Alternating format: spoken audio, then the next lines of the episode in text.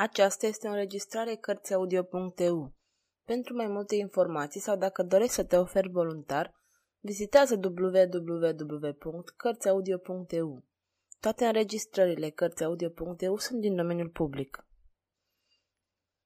Alexandre Dumas Masca de fier Capitolul 2 Unelțirile lui Fouquet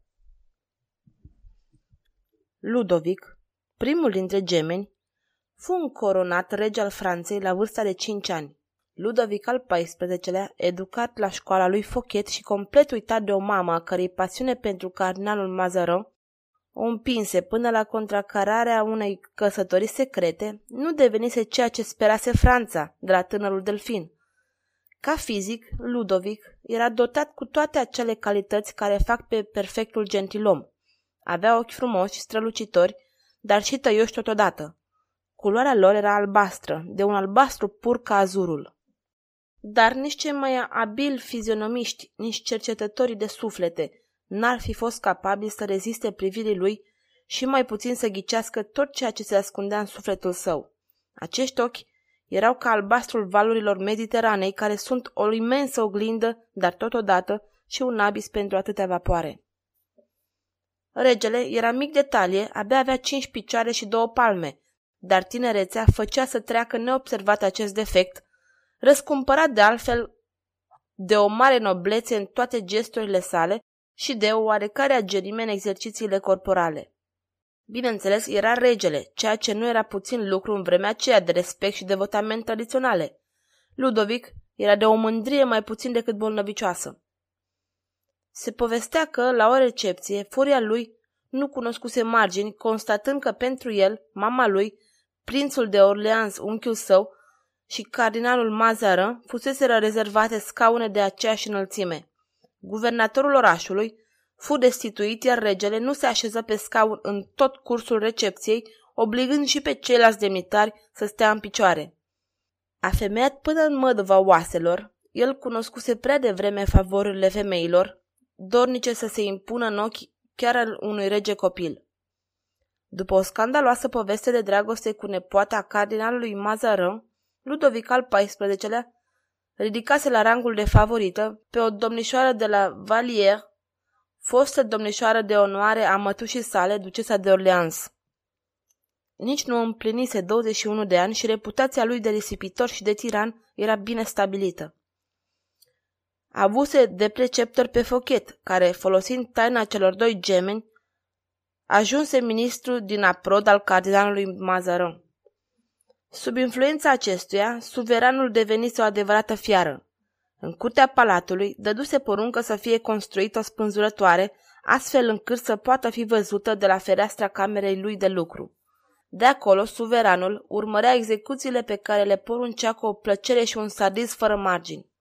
Fochet, prieten nedespărțit la asemenea distracții, folosea aceste ocazii pentru a paria cu Ludovic al XIV-lea dacă funia se va rupe sau nu în timpul execuției.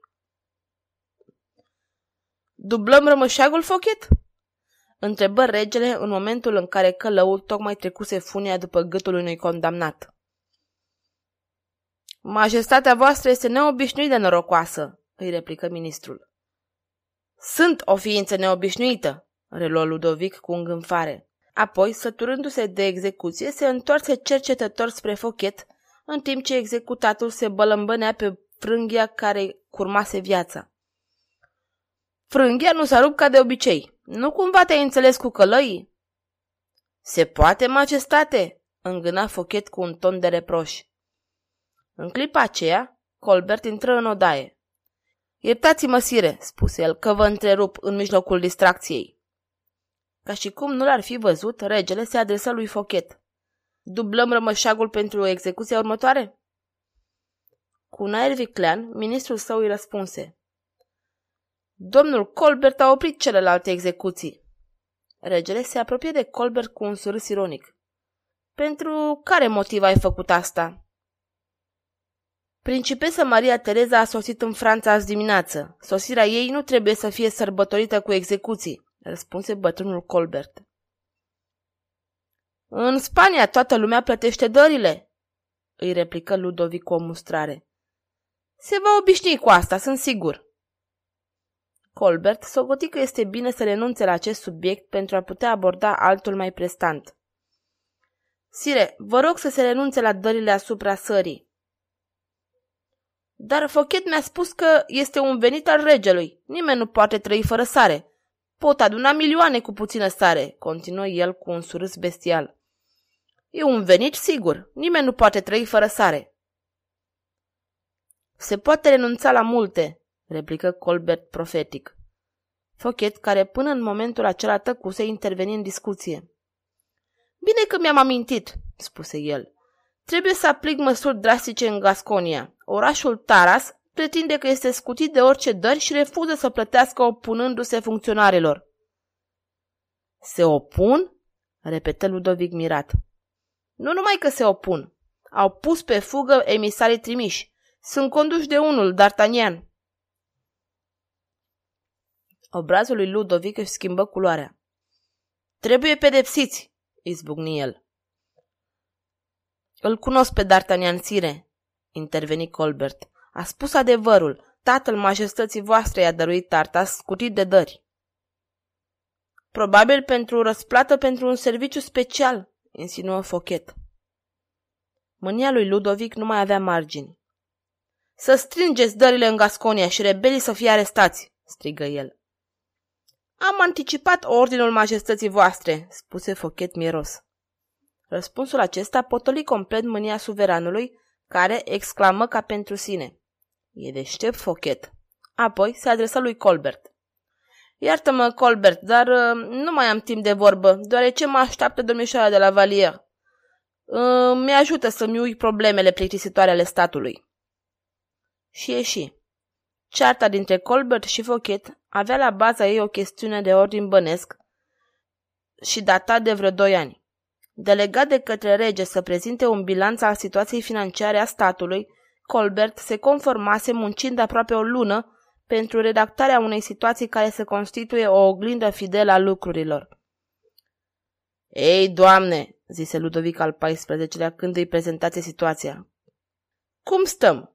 Care este rezultatul controlului efectuat? Deficitar, sire. Dacă majestatea voastră îmi îngăduie... Vorbește, domnule Colbert. Socotiți necesar să vă dau unele lămuriri preliminare? N-am nevoie. Dumneata ai controlat conturile și probabil că n-ai greșit. Ce sold avem? Absolut niciunul, sire. În toate casele domnește cel mai mare gol. Domnule Colbert, prin asta ataci gestiunea lui Fochet despre care știu prea bine că e un om abil. Colbert roșii, apoi păli, căci își dădu seama că din acest moment intra în luptă cu omul a cărui putere și influență asupra regelui n-aveau egal. Da, sire, este un om foarte abil, repetă Colbert înclinându-se.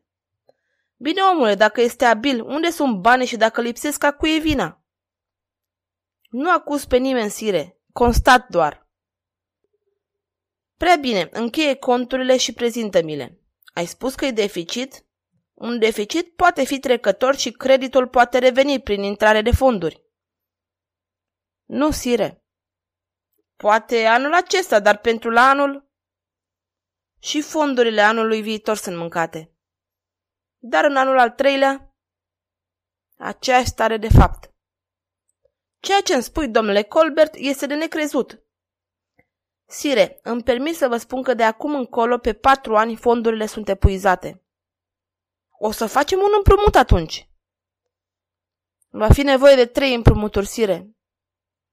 Regele ceruse contului Fochet și acesta izbutise cu abilitate să se disculpe, dar jurase că se va răzbuna apric pe Colbert care se dovedise că îi cunoaște jocul și afacerile dubioase. Abia dacă închise ușa după Ludovic și Fochet se adresă lui Colbert. Foarte interesantă situația din Gasconia. Colbert îl privi cu un aer sfidător și a zvârli în obraz. Te știu ambițios, Fochet. Avar și primejdios. Acum însă îmi dau seama că ești și lipsit de onoare. Fără onoare? Eu? Colbert nu acordă nicio atenție acestor cuvinte și continuă. Știi prea bine cine este D'Artagnan. Da, și cine este Filip? Totuși, pentru a linguși pe rege, ești gata să trădezi o taină. Dragul meu Colbert, replică Fochet cu aerul cel mai inocent din lume, se poate să spui așa ceva? Știi prea bine că o taină m-a transformat din aprod în ministru. Păstrarea tainelor este specialitatea mea. Și care sunt intențiile tale? îl întrebă Colbert insinuant. Intenționez să-l spânzuri pe Filip și pe D'Artagnan, care beli. Spunând acestea, Fochet părăsi surâsul pe care l-abordase până atunci și continuă cu o voce ironică. Colbert, ești un om deștept. Reușești totdeauna să-ți atingi scopul. De pildă, această căsătorie dintre Ludovic și Maria Tereza, care nu este deloc pe placul meu. Alianța cu Spania este necesară pentru siguranța Franței. Surâzând din nou, Fochet replică. Pe mine nu mă interesează viitorul Franței, ci acela lui Fochet. Cine știe, poate ai anumite planuri pentru Filip. Ar fi dezastruos pentru mine. Dar nicio grijă, am intenția să păstrez acest secret. Îl voi spânzura pe Filip și nimeni nu va ști că este fratele regelui. Privindu-l disprețuitor pentru a nu-și ștrăda mânia, Colbert replică. Înainte de a-l spânzura, lumea va ști cine este. Fochet își duse degetul la gură, ca pentru a-i impune tăcere, și, iluminat de un surâs ironic, murmură. Șș, nu uita, e secret.